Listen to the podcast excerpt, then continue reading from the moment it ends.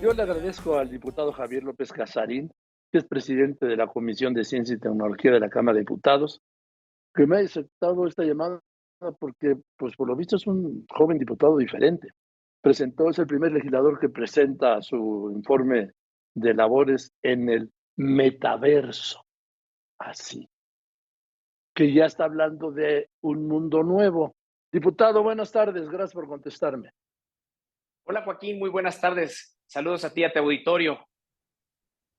A ver, ¿cómo que presentaste, presentó un informe desde el o en el metaverso? ¿De qué estamos hablando? Sí, gracias. Bueno, por favor de tú. Bueno, la, la intención es, eh, dentro de la Comisión de Ciencia, Tecnología e Innovación, que me honra presidir, parte importante en el plan de trabajo es llevar a las políticas públicas la prioridad de invertir en ellas, hacer ver que nuestro país eh, contrario a lo que se pueda pensar, hay desarrollos de, inteligencia artificial, de cualquier tipo de tecnología exponencial, incluyendo el metaverso. Entonces era importante generar un mensaje que saliera de nuestro país hacia el mundo, porque el metaverso, contrario a lo que eh, es el espacio físico, no tiene una frontera. Entonces, comunidades de todo el mundo están interactuando. Hay comercio, hay economías, hay eh, bienes raíces, entonces, es un punto donde ya se generan economías, está creciendo cada vez más. Es uno de los puntos a los cuales se le está estimando crecerá los impactos que están teniendo los famosos NFTs, por ejemplo. Y entonces era importante mandar la señal de que eh, estamos ahí y que México está a la altura de estas tecnologías que suceden en el mundo.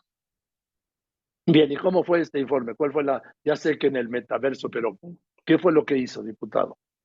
Bueno, primero, muchas gracias. Primero, algo importante era eh, presentar otra manera de cómo la parte política tiene que interactuar con las diferentes comunidades. Esa era una de las reflexiones que había detrás de él. Entonces trabajamos dos metaversos, Spatial y eh, Minecraft. Minecraft lo dejamos para que pudieras interactuar sin la necesidad de utilizar visores. A ver, a ver, y es un juego el cual dejamos Tiempo, diputado.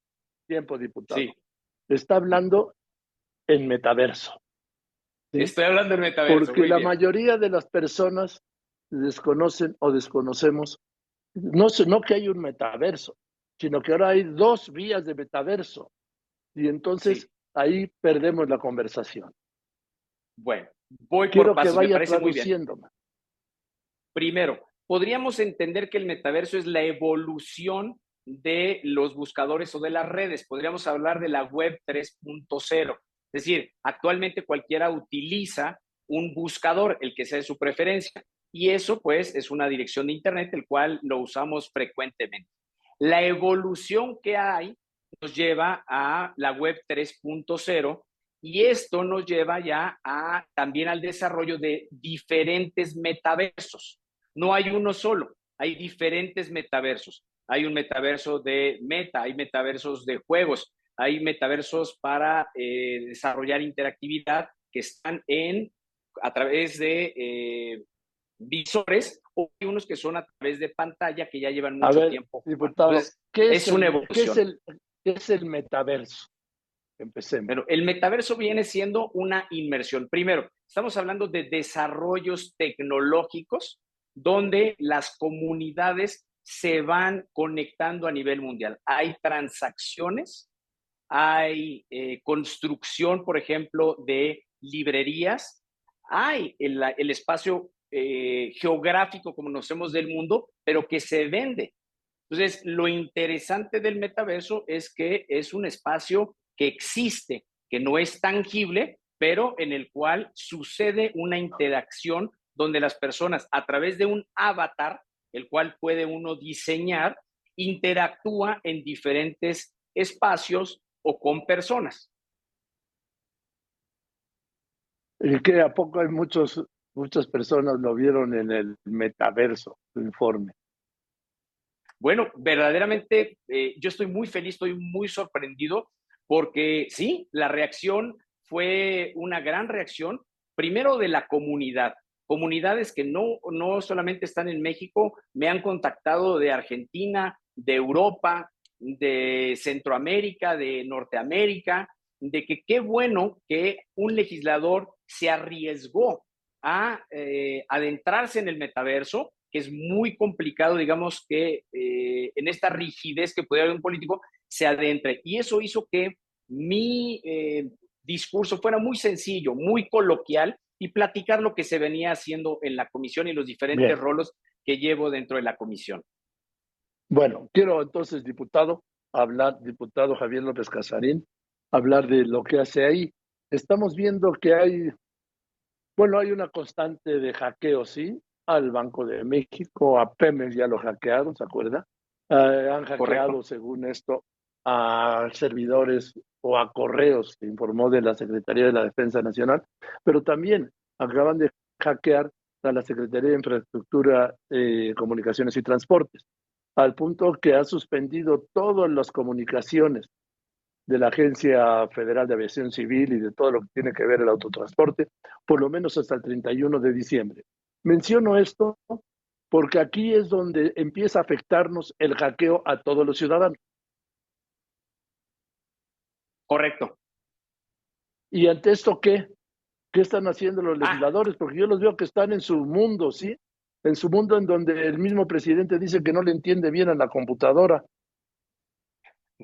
Muy bien, claro que sí, con todo el gusto, Joaquín. Primero, escuché todas las redes sociales que tienes y te invitaría a que juntos trabajemos en tu avatar para que también estés presente en el metaverso y tú mismo puedas experimentar e interactuar con las personas y la comunidad que existe a nivel internacional del metaverso. Ahora, temas de ciberseguridad. Desde eh, principios de año, el año pasado decidimos entre el Senado, la Comisión de Ciencia y Tecnología que preside el senador Jorge Carlos Ramírez Marín y tu servidor, hacer un trabajo en conferencia. ¿Qué quiere decir esto? Que ambas comisiones íbamos a priorizar el trabajo que tiene que haber en materia legislativa y uno de ellos es el tema de ciberseguridad. ¿Para qué? Pues porque eh, primero no tenemos un marco jurídico en nuestro país que permita dotar de herramientas a las autoridades para poder eh, realmente instrumentar una política anti o eh, en contra de los ciberdelitos. Entonces, primer punto, tenemos que tipificar los ciberdelitos. Segundo, ¿qué herramientas le vas a dar a las autoridades para que puedan perseguirlos? Porque no podemos pensar que lo que sucede en el ciberespacio puede ser tratado como si fuese cualquier otro delito de, eh, el mundo, en el mundo físico el, hackeo de lo que tú estás hablando, hay diferentes tipos de hackeos. Hay un hackeo que lo que busca es extorsionar. A fin de cuentas, de lo que estamos hablando, el activo más importante es la información.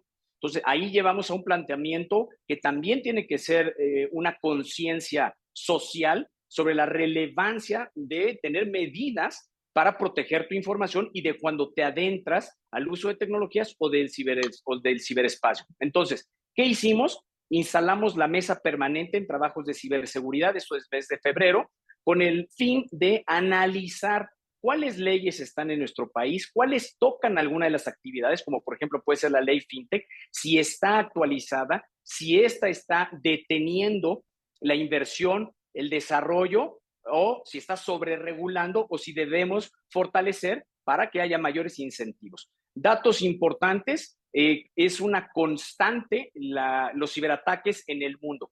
Tan solo nuestro país el año pasado, solamente con datos que nos comparte Microsoft y que son públicos, recibió más de 157 mil millones de ciberintentos de ataques. Eso es gravísimo. Estás hablando de más de 400 millones de intentos de ciberataques por día.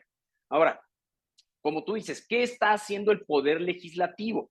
El poder legislativo lo que está haciendo es entender la numeralia que existe, el marco jurídico que tiene que construir nuestro país, hacia dónde van las economías y de ahí nos pusimos de acuerdo. Invitamos a las diferentes eh, autoridades, al gobierno federal en sus diferentes representaciones y al sector privado para poder escuchar de viva voz todas las experiencias que se tienen e ir analizando. De ahí nos dimos cuenta que nuestro marco jurídico, tenemos que construir un marco jurídico sólido que contemple, por ejemplo, si hablamos una, una ley de ciberseguridad, eh, tenemos que hablar también de una ley de ciberdefensa, pero también tenemos que hablar de una ley de identidad digital, pero también tenemos que hablar del desarrollo de una ley de comercio, de comercio digital. Entonces, nos damos cuenta que hay una cascada de leyes que tenemos que construir y que además tienen repercusiones en leyes vigentes en fiscalías, en procuradurías, en códigos, código civil, código penal, y también que esto tiene que ser en los tres niveles. Entonces, estamos trabajando duro en ello y lo que puedo decir es que para finales de año tenemos una versión cero, para finales de este mes, perdón. Bueno, pues ya lo estaremos hablando y le mando un saludo. Sí. Diputado, gracias. Buenas tardes. Joaquín, te lo agradezco mucho. Gracias. El diputado, el diputado que viene del metaverso, sí, Javier López Casarín, que por cierto es del verde. ¿Cuántos años tiene diputado? Tengo 49 años en este 27 de noviembre. O tendré. Felicidades. Bien. Pues Muchas yo voy gracias. A los anuncios.